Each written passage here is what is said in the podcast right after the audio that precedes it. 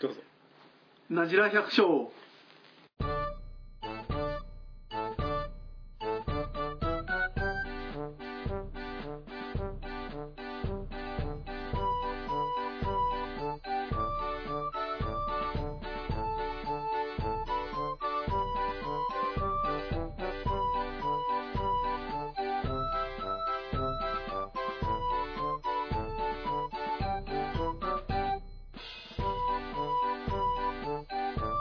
はい大輔ですはい、サトシです。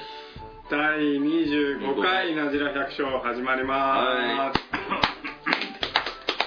番組へのお問い合わせはなじ100アットマーク Gmail.com najihyaku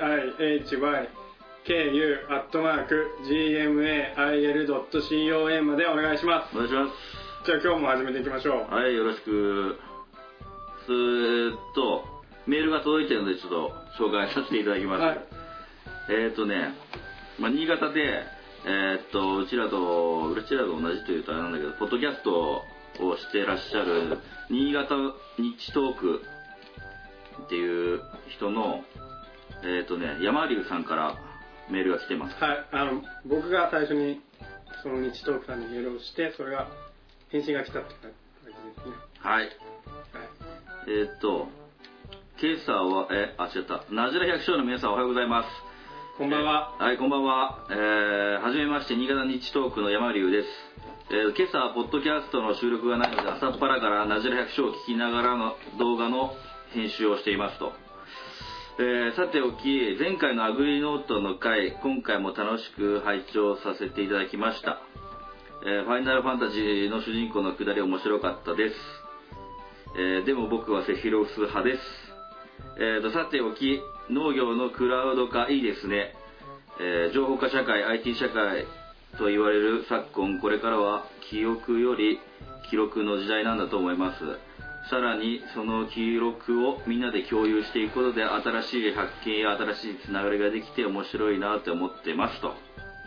いうことでご意見をはいいただきまあしたのありがとうございます新潟日トークさんはあの新潟で新潟のことをは、まあ、トークトークするポッドキャストで、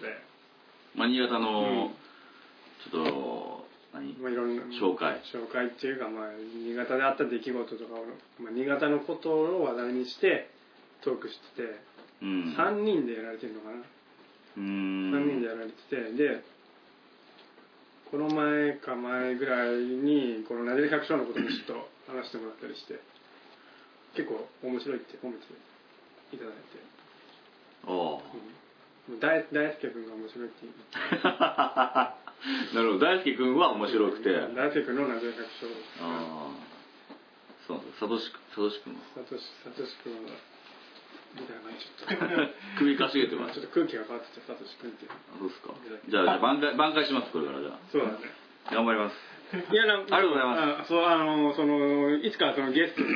お互いゲストでそうですね、なんか出れば。出れればみたいなば話もちょっとしてたんで、まあ、いずれね、できればいいなと思ってて。という話。はい。はい。じゃあメールは、あの、お気軽にお待ちしてますんで、はい、お待ちしてますお。願いします。えっ、と、あともう一つ、えっ、と、なじら百姓の Facebook ページが、はい。あの、できました。うんちゃちゃっと作ったら結構簡単にできたんで、Facebook やられてる方は、ちょっと見てみてください。大ちゃん、そういうの得意だからね。 うんまあそんな大したことないんだけどっていう話でで今日今日はまたゲストを招いて、まあ、いつも通りやっていこうと思うんですけどはい。まずゲスト1人目富山富山ですはい、よろしくお願いします。はい、よろしくお願いし前前回前回じゃない以前出てくれた富山そうですでね、すね去年お世話になりましたので、よろしくお願いしまイすケ。メン富 山でもう一つ、まあ、今日はメインは富山じゃなくてもう一方、えー、川田さんですどうも。ます。はい、ああり顔つぶがとうございます川田さんあちょメインじゃないとちょっとひどくないですか メインじゃないとちょっとねひどいじゃないですか、ゲストですもんね。補佐的に補佐的にあすいません、じゃあよろしく、補佐で頑張ります。お願いします。川瀬さんは軽く自己紹介お願いしま自己紹介。すはいえーっと、出身は岐阜県ですはいで、えー嫁さんいますはいおーお年齢はえー、あ37になりましあ たでそんなもんですかそんなもん、うん、そんなもん ですじゃあその川瀬さんもの今は農家ですよねもう農家になりまああそうですねそういうことですよねなってもらいましたねすまあ川瀬さんがどういう人か簡単に説明すると県外からやってきて新潟で新規の収納をされたんですよねもう今年からですかねそうですね今年から今年から新規収納されるという非常にそうですね珍しい珍しい珍しいですね珍しい前例がしかもだって県外あどっかのお婿さんに入れたってことなんですかいやーそういうわけじゃなくて違うんですかそうです違うんですよえ嫁さんに嫁さんがニーツの人でえー、アニーツーなんですよねだから全くそれを頼って頼ってかまあ、まあ、よく聞く話では、まあ、ある、まあ、いやおよ婿さんににじゃあ今は今はアパートにアパートにそうく、まあ、よくね、雑誌とかテレビとかでね。丸っきしでこう新規収納っていうのはもうこのことですよねそうそう、だから、脱サラでのあそう業ってことですよね。そうそう本当の意味で新規。本当の新すげ規収え納あだからす ごいですね新潟、ーうん新潟、まあ、ちょっと興味があるな白、白根だって初めてだけど、ちょっと。珍しいですよ新潟でそんななかなか新潟でも、いないどうしていないんじゃないかなあでもね結構津南とかであ、でも、うちらのとか、こっちの町の方ってあんまり聞かないけあの花をやってる人ど。おーあ、やっぱいるんですかおね。いるいるいるいや、もう、えーまあ丸、家事ではいないですよね。家事では初めて家事一からやろうって大変いやそれもだから白あー白根でまあ収納されるわけで、まあ、この今後継者の少ない白根においてね川内さんがこううまく成功されるのは結構重要だよね、まあ、なんかプレッシャーかけるみたいないや本当そういう成功事例があってまたねこれからそうそそうれがまた一つの事例になるわ事け例ですになればねまたどんどんやって成く功る事例をのででも作りたいみたいなそうですね県の方ということでそんな川内さんのお話をちょっと今日聞いていこうかとそうですねおそーうですねはいはいはお願いしますじゃあまず川内さんはなぜ農家になろうと思ったんですかうーんのそうですねまあもともとほら農家って、まあ、うちの親自営業ではまあ何かやりたいなっていうのは自営昔から自自分でああ、や、なんか雇われるよりは、なんか自分で何かしたいという。でまあたまたま学校が農業系のあ大そうなん学でですかおーあーであー、それだったら、まあ、そうそうまあいろいろまあ今前の仕事はサラリーマンだったんだけど、うんまあ物を売る仕事だったんだけど、はいあ、販売、そ販売の員、販売業で販売うん販売員、はいや営業営業です。うんうんどっちかというとやっぱものづくりもしたくて、はいやっぱ自分が作ったものをはいその販売力を生かして、こう、売ってる。まあそれもあるけど、まあ営業とねできればうねんそのなんだろう自分がこう作りましたみたいなああものをこう自信持ってこ売れがりた一いな番って大いう事のでがすよねうんやっぱり自分の作ったものを自分のそう目の見えるところでそうそうそうそう自分の顔が見えるみたいなあーものをいいなと思ってですねまあそう考えたらまあ農家も一つの選択肢に入ってくるそれまあまあ漠然となんか農業ややろうかみたいな感じで思い始めたのってい何歳ぐらいの時ですかえっとねちょうど223のでえそんな早かったんですかすねええうーん。じゃあそれから十数年経って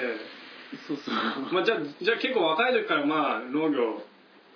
やりたいなみたいな感じそうはあったんですかそうですねそう思いながらもまあサラリーマンとしてやるそうそうそうあそうなんですねへえ全くでもそういう基盤がなかったわけですね。全くなくて実家もないしそうです、よねましてや、嫁さんの家もない。そううんそうそういう農家でもなく農家は今やってないからあまあでも十数年前で言ったらまだそんなそのなんていうんですか脱サラ農業みたいなのはあんまあ、はまあ流行ってるっていうかそういう話はあんまり聞かない時代でもありますし、うんそうねでまあだんだんとりあえずまあそういう話も聞かれるようになってきてって感じですもんねうんそういう事業も増えてきたしね国のなんか補助結婚されてる時はまだサラリーマンだったんですそうそうそうサラリーマンで、ね、これはでも2006年に結婚したかよねら、結婚してからやっぱり具体的にうん動き出したかな実際奥さんに話した時はどんな感じだったんです奥さすげえ ん興味あるんだけかどそうですね反対とかなかったんですか反 対はあみたいな何言ってんだあんなっていうのはなかったんいやそんなになかったしですかあとまあ新潟ああだから、まあ、新潟戻りたいなっていうのも多う分、ん嫁さんの方が強いしまあお嫁さんも割とポジティブな感じなんですああいやー結構ネガティけブど でもそれだったらあれですよ ねうわでもすげえなあじゃあもうそんなお嫁さん奥さんの反対は特になくもう反対は特になくもうう割とスムーズなんんですね嫁さんが反対したら多分やらなかったそうですよねまあそれは間違いないですよねそうですねでお子さんもいればううんんそういう新規収納まあ収納する時ってやっぱりふ一人じゃなかなか難しいっていうのがいいってねうんなんなら夫婦でって一人うん一人の時はいっぺんやろうとしたけどちょっと断念しはいてやっぱり一人でずっと仕事するとなんかききついらしいよやっぱ夫婦でやる方がいいって言ったねなるほどちなみに前前職はな何をこう販売されてたん ですか前職は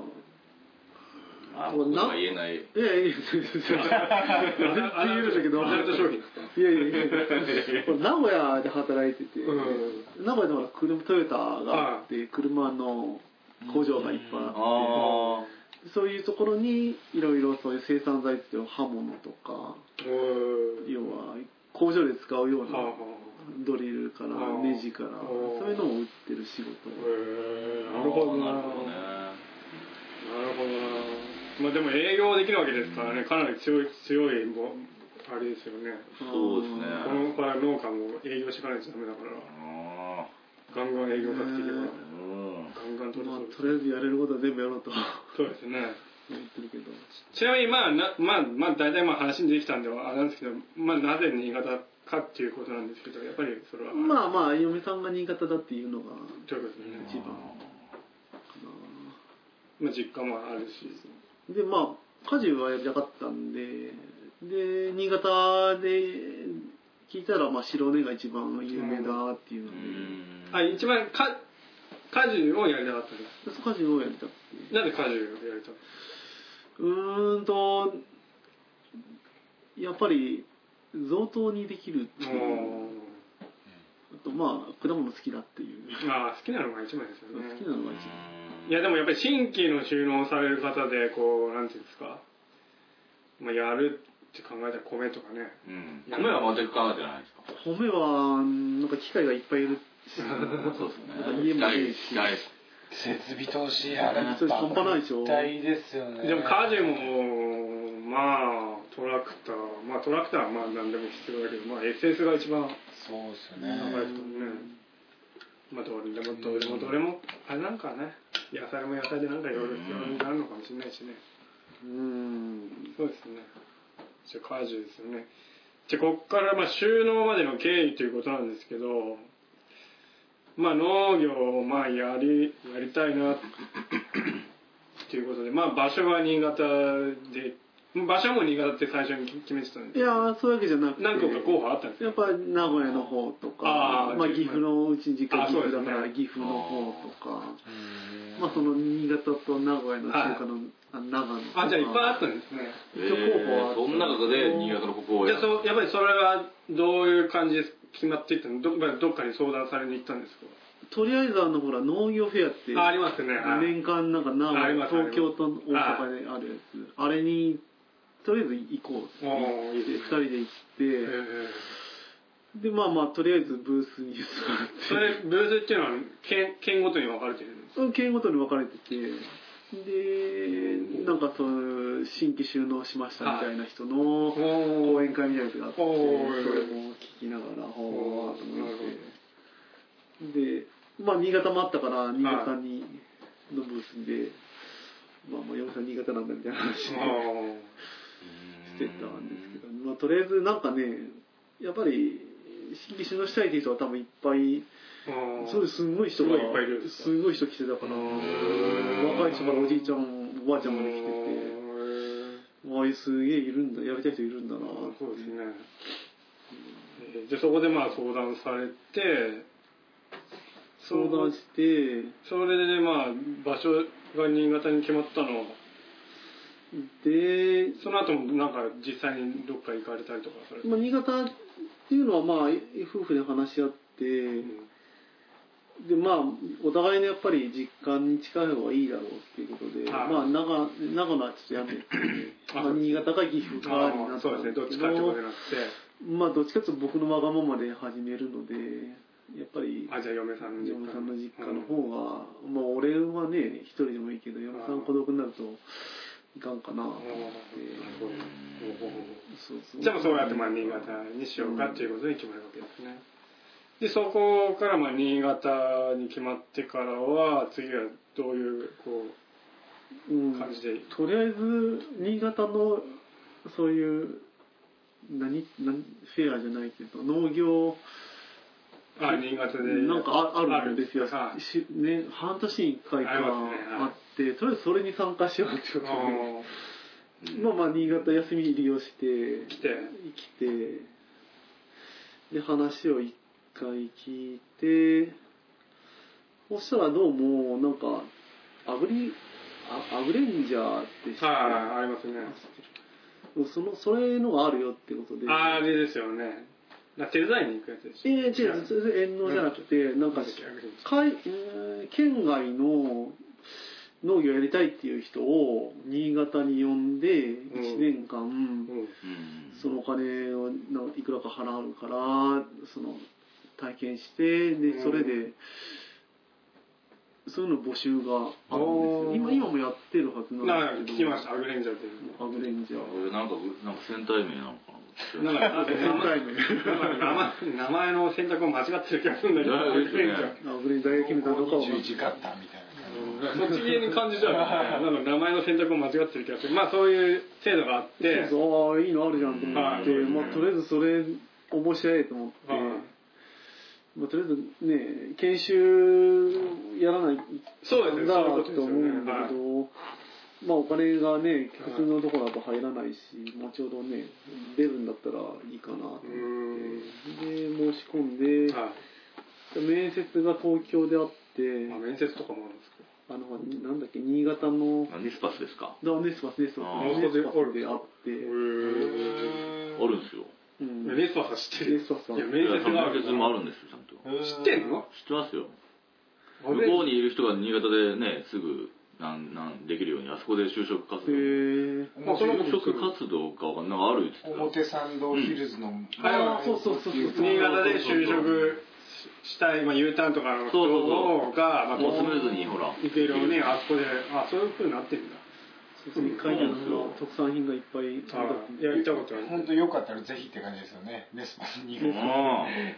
関東圏の人あ彼女の人今今ねいや俺も行ったけど結構客行ったけどねいますよおーすごいいっぱいいてでもまあ新潟だけそういう建物新潟だけなのかなと思ったらすげえいろいろんなうん経験がいっぱいあるんだねある銀座でああるったりとかやっぱあるんだね銀座にもありますようねんなんかあったね群馬県とか宮城とかいっぱいあったよね、いろいろああるんだわうんじゃあそれぞれで面接を受けまして面接受けてそれはパウいさんだけご夫婦で受けられたや一人で一人で、まあうんで一応それを受かってうんそれその面接の時は何人かいられたんですか面接の時は何人いたかなライバルかライバルいやでもそんな10人ぐらいだったと思うあでも10人もいるんですかうん多分いたと思うでみんな合格するもんなんですかいやーそこで結構少し落ちてうわー10人すごいねうんもうちょっといたかなもう結構いるもんですねやっぱりみん一な日中何人が受かる結局ね6人ぐらいあでも結構まあ受かったね二次二次試験でうん二次試験ねだか二ら次何するんですか新潟で面接いやなんか試験いっぱいあるんですね。うんちくわの使い方みたいなのとかまあまあね。実技試験いやいや実技はなかったこれから覚えるわ けだよルリアを作りなさいみたいな。そうなったらオラルがあんまできない俺もできない今みんな機械で胸を作る機械でやってるわけじゃないですかうん何もできないわ。クワでビリマルチしなさいとかやるで も終わととりあえず面接二次面接で新潟のどこだろうね新潟で会ってあの新居新校あ、みんな進行曲。そうそうそう、そこで確か会って、へん新興局じゃないなどこだったかなまあまああっーてまああります。はい。で、そまあ、そこで面接して、はでプラスそこにはその受け入れ先の農家さんが来ててあ、研修のですね。そうそう研で面接終わった人ででその研修先の農家さんが来ててはあその人とご面談しうて。うんんほんで、えっ、と、良かったところに丸打ってくださいみたいな話で。あ、ドローン農家がいいそれ第一希望、第二希望とかああ丸じゃ打っあ研修先の農家っていうのがいっぱい結構来られてたんですかて。うん、結構来てた。あ5、6社来てて。へえじゃあその中から川瀬さんが選んだのが2軒っていうあれですかうん、2件か、まあまあ1件か。まあ自分でそれ決めるんあであそっから選べるんですかでそのまあ6人が、まあ、一次面接を通ったわけじゃないですか二次面接で落ちる人もいるんですかすけど。いやほんで、俺落ちたから、 あれ落ちたんですか結局アブレンジャーにはならなくて。あそうなんですかそうそうそうそう。うーで、じゃあうん確説があるんですね結局僕が選んお願いしたところはかぶっててでその若い人がなるほど受かってしまってじゃあ川瀬さんはまあアグレンジャーになれなかったんですそうねそうそうもう今から考えればねよかったなよかったなと思うんだけどなるほどアグレンジャーになれるためにまあ敵敵になったんですね敵のうあん敵側敵のショッカーそっかなんかじゃあまあ川瀬さんアグレンジャーになれなかったわけでまあまあ一気に振り出しみたいなもんですよねで振り出しに そ戻こっからまたてどういう感じにどうしたんですかうんでとりあえずどうしようかなと思ってそうですねどうしようかなでまあなんかアブレンジャーをやってる期間と、また違うなんかいろいろ農業関係のほら、はいあるでしょでずいぶんあの新潟のあの農業普及所の方にはい普及所ではなかったからそのアブレンジャーっていうのは、だからその普及所の方に電話したら、じゃあ、いっぺんその担当者の人が、うんうんいっぺん聞いていますってことへで、ーで、どうも、きいろいろ聞いたら、あれ、川瀬さんって聞いたことあるぞって話になったらしくて、うんいや、アブレンジャーで来てたんじゃねえかみたいな。ああなるほどはいそうそうそうそう。あ現地に落ちて、まあ、またそこで電電話してあああの時の母さんのみたいそうなそうそうそう。で、まあ、そんだけね、やる気あるんだったら、はいっぺん、あの、まあや、やろうじゃないかみたいな。いうんその話になったみたいで、はいで今の研修先うんグレープガーデンさんとうんおじさんのところを紹介してくれ紹た介してもらっうーんじゃあ熱意を動かしたんですね要はてそんなそんなそうですねうんなるほどすげえなじゃあそれでまあ何ですか、まあ、研修先が決まりまして、で5月から、はいえーっと研修を始めてで3月末までなんで今月末まあーではいはいはいまあ今月末まで一応じゃあ研修生っていう形でそう今月末まで一応補助金というかそういうの収納すお金るをもらえる人をうん、そういう人用にっていうのがあってそれを毎月給料給料としていただいての代わりとしてもらってじゃあその研修が始まってからおしサラリーマンを辞められたのはいいつからいつですかサラリーマンを辞めたのは4月の本当にもうギリギリじゃあギリギリまでやってギリギリまでやってもうすぐこっち来て引っ越しして少しして富山どこ行くん だすいませんトイレ行って富山トイレ でなるほどそこでまあ研修を始めますよね実際でもその補助金だけじゃ実際暮らしていくにはやっぱりきついぐらいのね価格いやーそんなこともないとまあなんとか節約すれば問題ないぐらい、まやあ、っていける貯金ぐとらかいのもあってねそうですねなるほどなそれでまあ検証を受けられますよねそうそうそう受けてまあその間に土地を探してえー、っと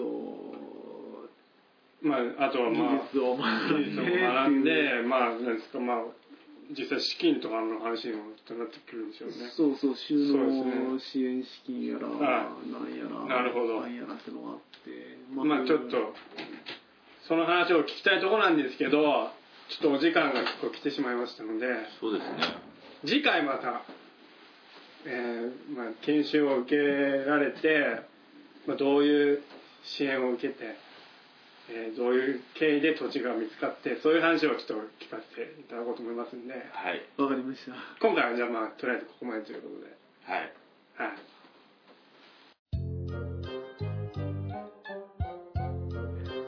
サトシの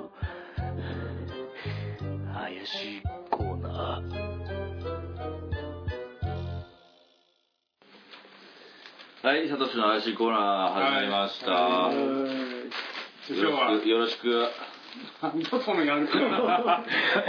なよろしく、もっと元気出していきましょうよ怪しいですけど 怪しい、怪しい話なんですけど、はい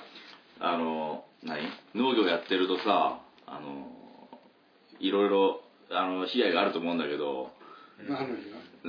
ー今回はその動物、えっ、とね、野生鳥獣の被害についてをちもうん面白いじゃんょっと取り上げようかなと。おー怪しい怪しい怪しいんだって、こいつらがまた怪しくて、でどういう話なのいやーまあちょっとまとめきれないからちょっとざっくり話すんだけど、まあとりあえず、まあ、ここら辺にはいないけど、うんまあ今ちょっとあのー書いてあったことをちょっと読むんだけど日本猿の話なんですけうど、んえっ、とね何年間年間だと思うんだけど被害総額がすごいんですようん億すごい被害総額1億5000万はえ、ま、ああ違ったもうもうえー、1億で10億じゃあ2あ10億5億5億、はい3000万円3000万円3000万円じゃあ発表しますえー、で、で、で、った。被害総額はこういう点16.5億円です。うおお俺がは16.5猿、猿だけね、猿だけ。うわーよっぽど高級なの食ったんでね、やっぱそれ全国で全国ですね。これ全国ですよ。猿か猿まあ、日本猿、世界で最も北に生息する猿。ね、これ。日本猿ってことですかうん。まあ、主に、まあ、本気何でもやるんだね、これね。果樹、野菜、水筒、豆類、芋類、えー農作物のほとんどがやっぱ食害の対象。うーんほとんどが食害の対象。あとね、何これ。植林、植林してある木を引き抜いたり、あと何木の皮、木の皮を食害し、まあそれはよく聞くよね行くのはそれそうなんですよ。あと、タケノコ、キノコの食害、うんえっ、と、林業の被害も。まあ農林業業、農業もそうだけど、林業にも被害。林業で何の被害でそのなんかなんか植えたのまで抜いたりするんじゃないですか。俺でも一つ聞いたのが苗木屋さんで苗木屋さんの日に聞いたんですけど全部差し差し木したやつをうん。うん綺麗に人が取って並べたかのように綺麗に同じ方向に向いて並べていくんですってえ猿が猿がおーそれはやっぱ嫌がらせじゃねえのだからそのあの自分が食べるためのその欲求だけじゃなくて人間みたいにこう遊び遊ぶんだね。遊びの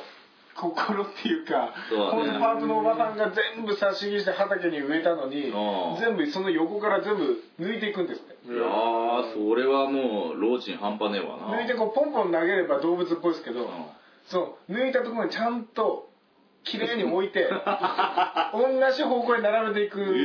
えうかそれは、そこまで書いてねえわ。でもその猿っていう断定するまで時間かかったみたいですよええ人がやったとしか思えないようにあのあのババアこう抜いてここにこう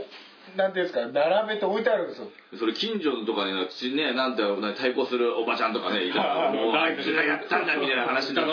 それだっ被たら害がもうそういうね被害もね増えてくるわけだからねそれ殺人につながるかもしれないよねそうなんですよ恐ろしいななもう猿は恐ろしすいげえなへえすげえな猿すげえわ本当。猿そんでそんでそんでままさらにうんあのとね人人慣れのすす人慣れね人に慣れたねあの猿が人に慣れた地域があってそういうところはもう人家に侵入したり、まあ、家に侵入したりテレビとかでよくやってるよねそうそう家の家財の破壊の被害も起きてますとうーんまあね本当猿はすげえなそうなると子供とか怖いですそうからだねね子供いいるうやちは猿は怖いよ俺もね俺タイに行った時にねそのその町はすげえ猿猿が話がいっていう話猿が神様なのかなもう猿がすげえうじゃうじゃいる街中 にえ街中にもう猿をじゃあいじまたいじめちゃいけねえ多分そうだよ放たれてるんだろうねタイのなんて町か忘れたけどもあ髪の毛を引っ張るやつ紙そうそうそう多分テレビも出てました、へーそこに行ったことあるんですよ一人へー一人で泊まっててまあ猿まあ猿いっぱいいたんですよじ文字通りうーんでなんか山山のところちょっと登ってたら猿が、ね、俺のコココカ・コーラの缶をね奪いやがってさちょっと置いと いた置いといたんだよねやっぱ人慣れしてるとそれだけやっぱ危ないですね本当だよ危ねないっていうかバッと取ってねで俺もそれもムカつくじゃん、で俺も棒持ってさうわーってやったのにそしたらカーッとかめっちゃ怖いってマジであいつら超怖いんだよやばいね猿すごいで俺はさその観光こ国家コーラを諦めて俺は逃げていったんですよえそして後ー、から戻ったらその缶を捨てられてマジか猿恐ろしいな猿は怖いですよねたちょっと怖い俺でもあんまもう会った会ったことないから分かんない俺なんか目をずっと見つめると襲そうですねってくるってそうこでとすねそうねですへえ腹を見るといいみたいですね腹を腹にあ目じゃなくて腹を見るって目を合わせるとあ向こあううんもあのこう引くに引けないっていうかなんかそのヤンキー魂があんのヤンキーだから そのヤンキー魂があんの猿それテレビでやってたそうもなんねん見たらわかんない腹を見ながら後ずさりっていうおー背中を向けると襲われるおいいたかあいましたいました何よおいあ行かれてくんだからあれかあお願いしますおうーいやー久しぶりだはいちょっと途中で今ね途中で今ちょっとジャンプ事故が事故ジャンプが面白い放送事故が放送事事故が起きて面白いおじさんがちょっと途中で突然ね登場しましたけどね乱入してきたんです申し訳ない超マジでひるみましたよね何うわ猿が来たと思って俺うわボス猿が来たんやと思これっこそて野生で撮るがね被害がありましたねありました荒らねしてきました、うんまあ、酒がすっからかんないそれこそ被害総額もうや何ばい千億円で10な何これ17億円ぐらいだった 猿を超えたっていう超えたねね、まあ途中までまあ猿の話だったねうんで猿ばっかりにとどまらず、まあ何ほら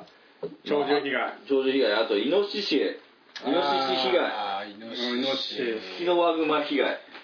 クママグマ北海道でしょこ北海道かなれあとは日本しか秋田県とかねやっぱあーこっちの方いやクマはでもいますよ田上田上とは田上とかねはいあいいよねかはい熊汁とかねクマ出ますよ熊汁とか飲んだことうないんうち高校の近くに出ましたよあこの辺熊いいんだはいえー、鹿いるんはだ鹿なんていねえでし鹿もいますよ鹿はいるよょあいるのはいおーそうなん だいや鹿の話どこ行っそんな都会じゃないですよとまあ都会じゃないけど、まあたねあと鹿もね鹿もいるうん、もうこの辺だと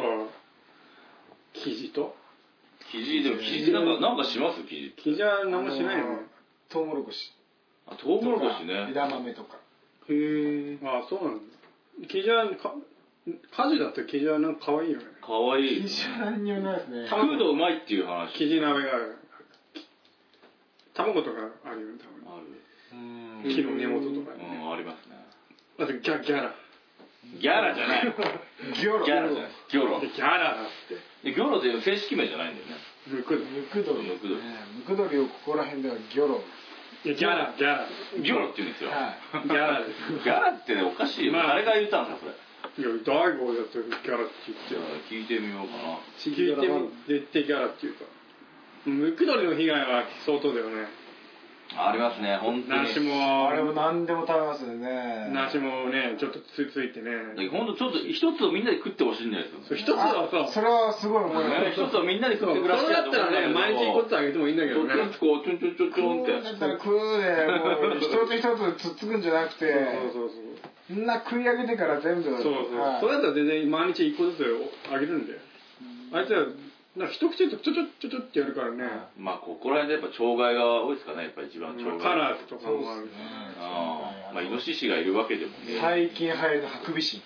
あこびしなんていうかハクビシンハクビシン大悟なんかそれこそあでも大悟あっても梨食べないですよねブドウとかでしょブドウは聞いたことあるはブドウミシンってどういう食べ、食べ物だよ。食べる、どういうのだったっけイタチみたいな。私のでかいですいねジャコウネコ科っていう日本で唯一のその科に属するんでモモンガみたいな。すけどいやーなんていう んですかねね時間っしょ猫のアンニャみたいなやつ猫のアンニャみたいなのがあるから、何をするの食べるの食べる食べるんですよブドウ、ブドウとかブドウ木の上登ってこう。違うってあ何のねじゃあ、ハウスのうねんぼっこみたいなのがポーンって登ってくるみたいはいなあのパイプを登るんですよそうええすげえよで登れるんだ、あんな。登れる。るだけじゃなく登っていくとさこうやってだんだん天井に行くわけじゃうんん。と逆さになっても落ちないんだよね見たことあります今見たあたかなんでそういうもあたかも見たかのようになんでそういう意地悪な言い方するの見たことありますよマジでそうだった見たことありますし食べた被害の場所も見たんですけどそのブドウのハウスのパイプのそのパイプがあってその周りの半径何センチっていうところいくら袋がかかっててもダメなんですよ普う通ブドウって袋かけるじゃないですかうん袋かけても袋をビリーっと人が破ったみたいに破ってで乙女いいんだ玉をあのそのうんかじるんじゃなくて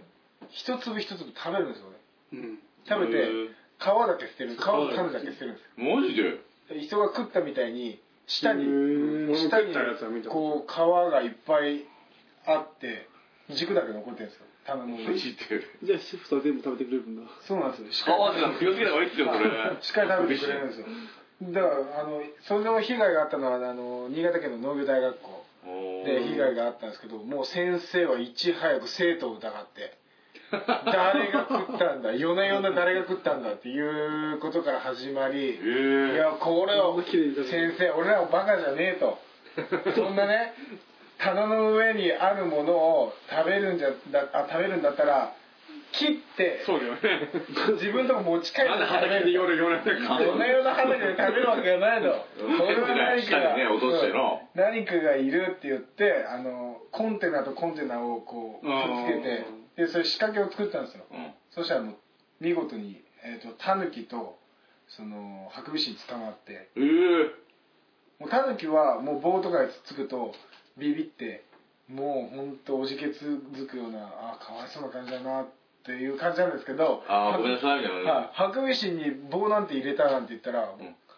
もう威嚇しまくられて、うわーとか言ってコンテナの中にいるんですけど逆にこっちが怖いっていうぐらい襲いかかっていやあんまそう出てこないよ出てこないですハクねビシン大きいのあ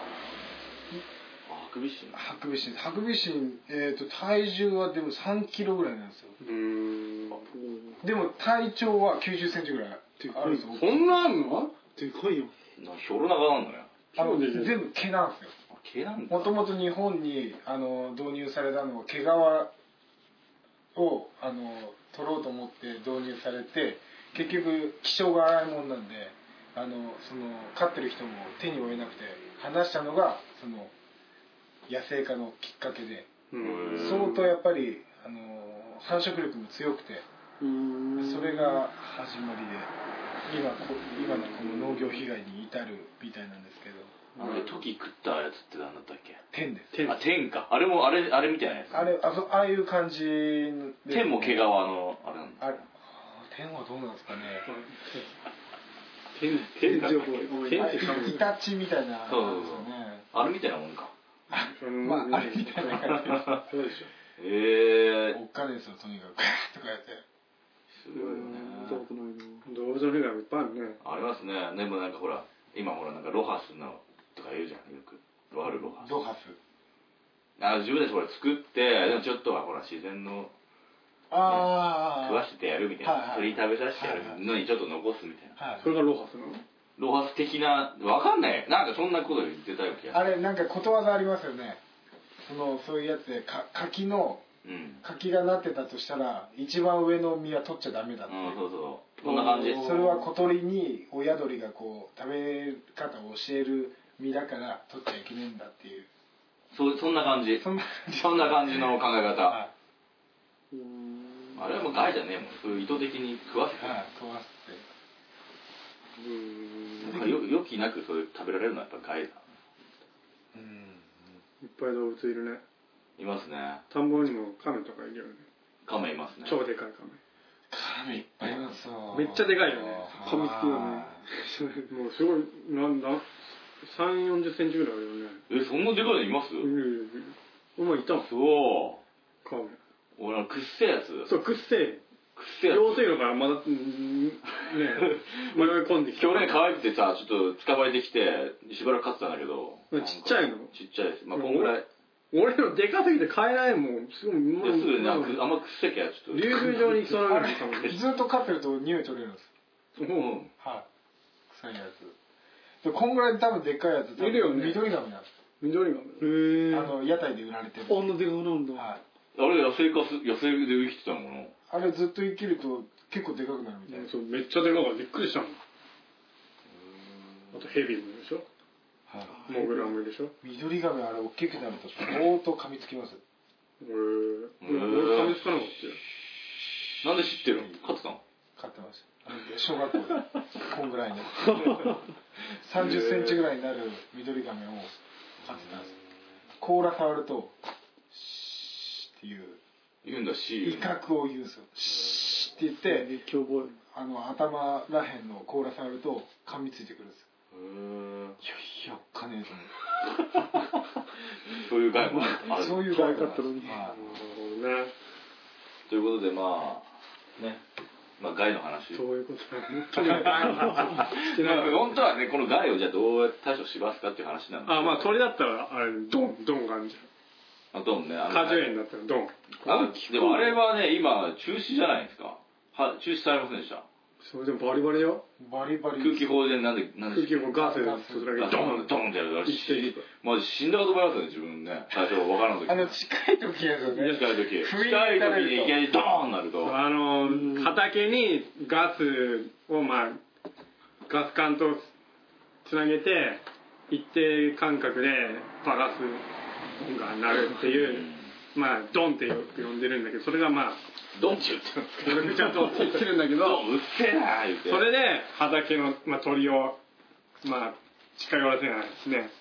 あと鳥だと電子音鳥の威嚇 音あ鳥がなんかいじめられてるようなね叫び声みたいなめっちゃ聞こえる聞かないしああるうちもやったけど聞かないなんかとかいう、あの苦しい音でしはい、ょ電子音あれ全然聞かない聞かないあれ鳴ってるスピーカーの鳥あ下にも鳥いっぱいいましたから全然聞いてねえんだろうねなかなかいいのはね俺もあった俺っちもあったうちラジオとか鳴らしますけどねラジオいいみたいなでかい音ラジオうんラジオ人の声がするからなんか人の声プラスいきなり音楽流れたり、うん結構あテンポが違うじゃないですかなるほどねずーっとキャーキャーキャーなんて言ったらそしたらもう BGM かなみたい な。あいつもやったらねうち。はドンだなうちっていうかうちの地域ドンなのだからあっちこっちでドンドンってなってうんで前ね夜中にドンってなってたんだよね止めなかったんですそうあれあのー光でね昼か夜かでなんかセンサーがあって夜になると止め止まるはずなんだけどね。なんか夜中にもドンドンなってきて「誰んちだ」っつってさつってよ夜中なんかううちの畑の方が聞こえるんだよね お父さんが夜中見に行ったらうちの畑のが大迷惑だ わ。で近所の人ももうなんかなってるよってでも朝早くからなりますもんね、あれもね。 6時ぐらいになるねあで、夏場なんてもう早くなりますなるなよ。るそれはまたそれでありなんですか。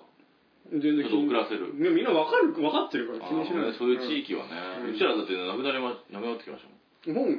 うちらの地域はあれ結構効くんだあでも月バッターだと結構膨張ネット張ってるじゃないですか、うんネットで囲って鳥が入る余地なくなるみたいなうーんそういうのだといいですけどやっぱり手間白根みたいな路地だとどうしても白いってそんなない今プロペラみたいなやつをさはブッとか言ってこうピューダーってクルクルクルっとしてくるのああそれも一緒ですねうーん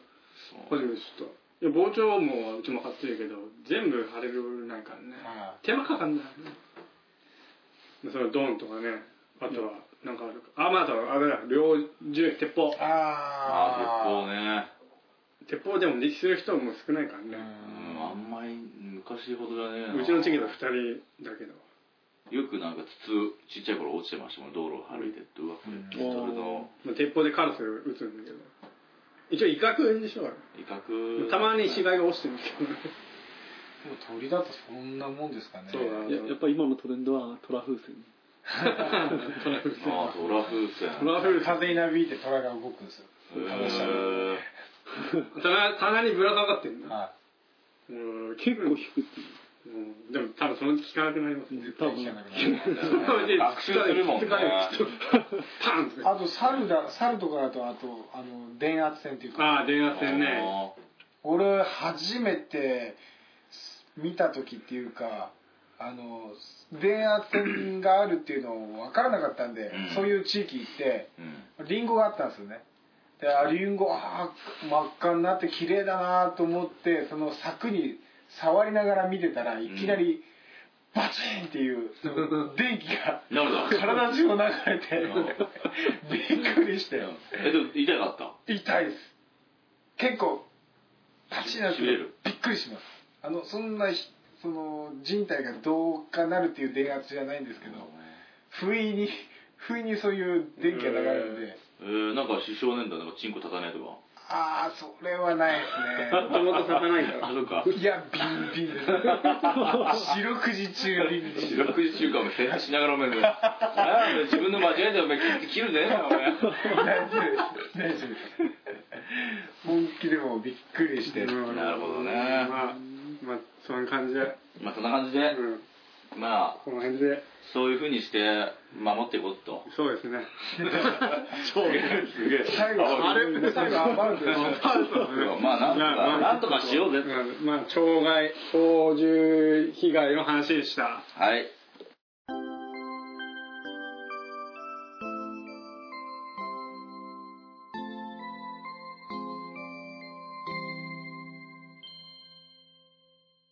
長かったなというわけでお送りしてきました「マジラ百姓」第25回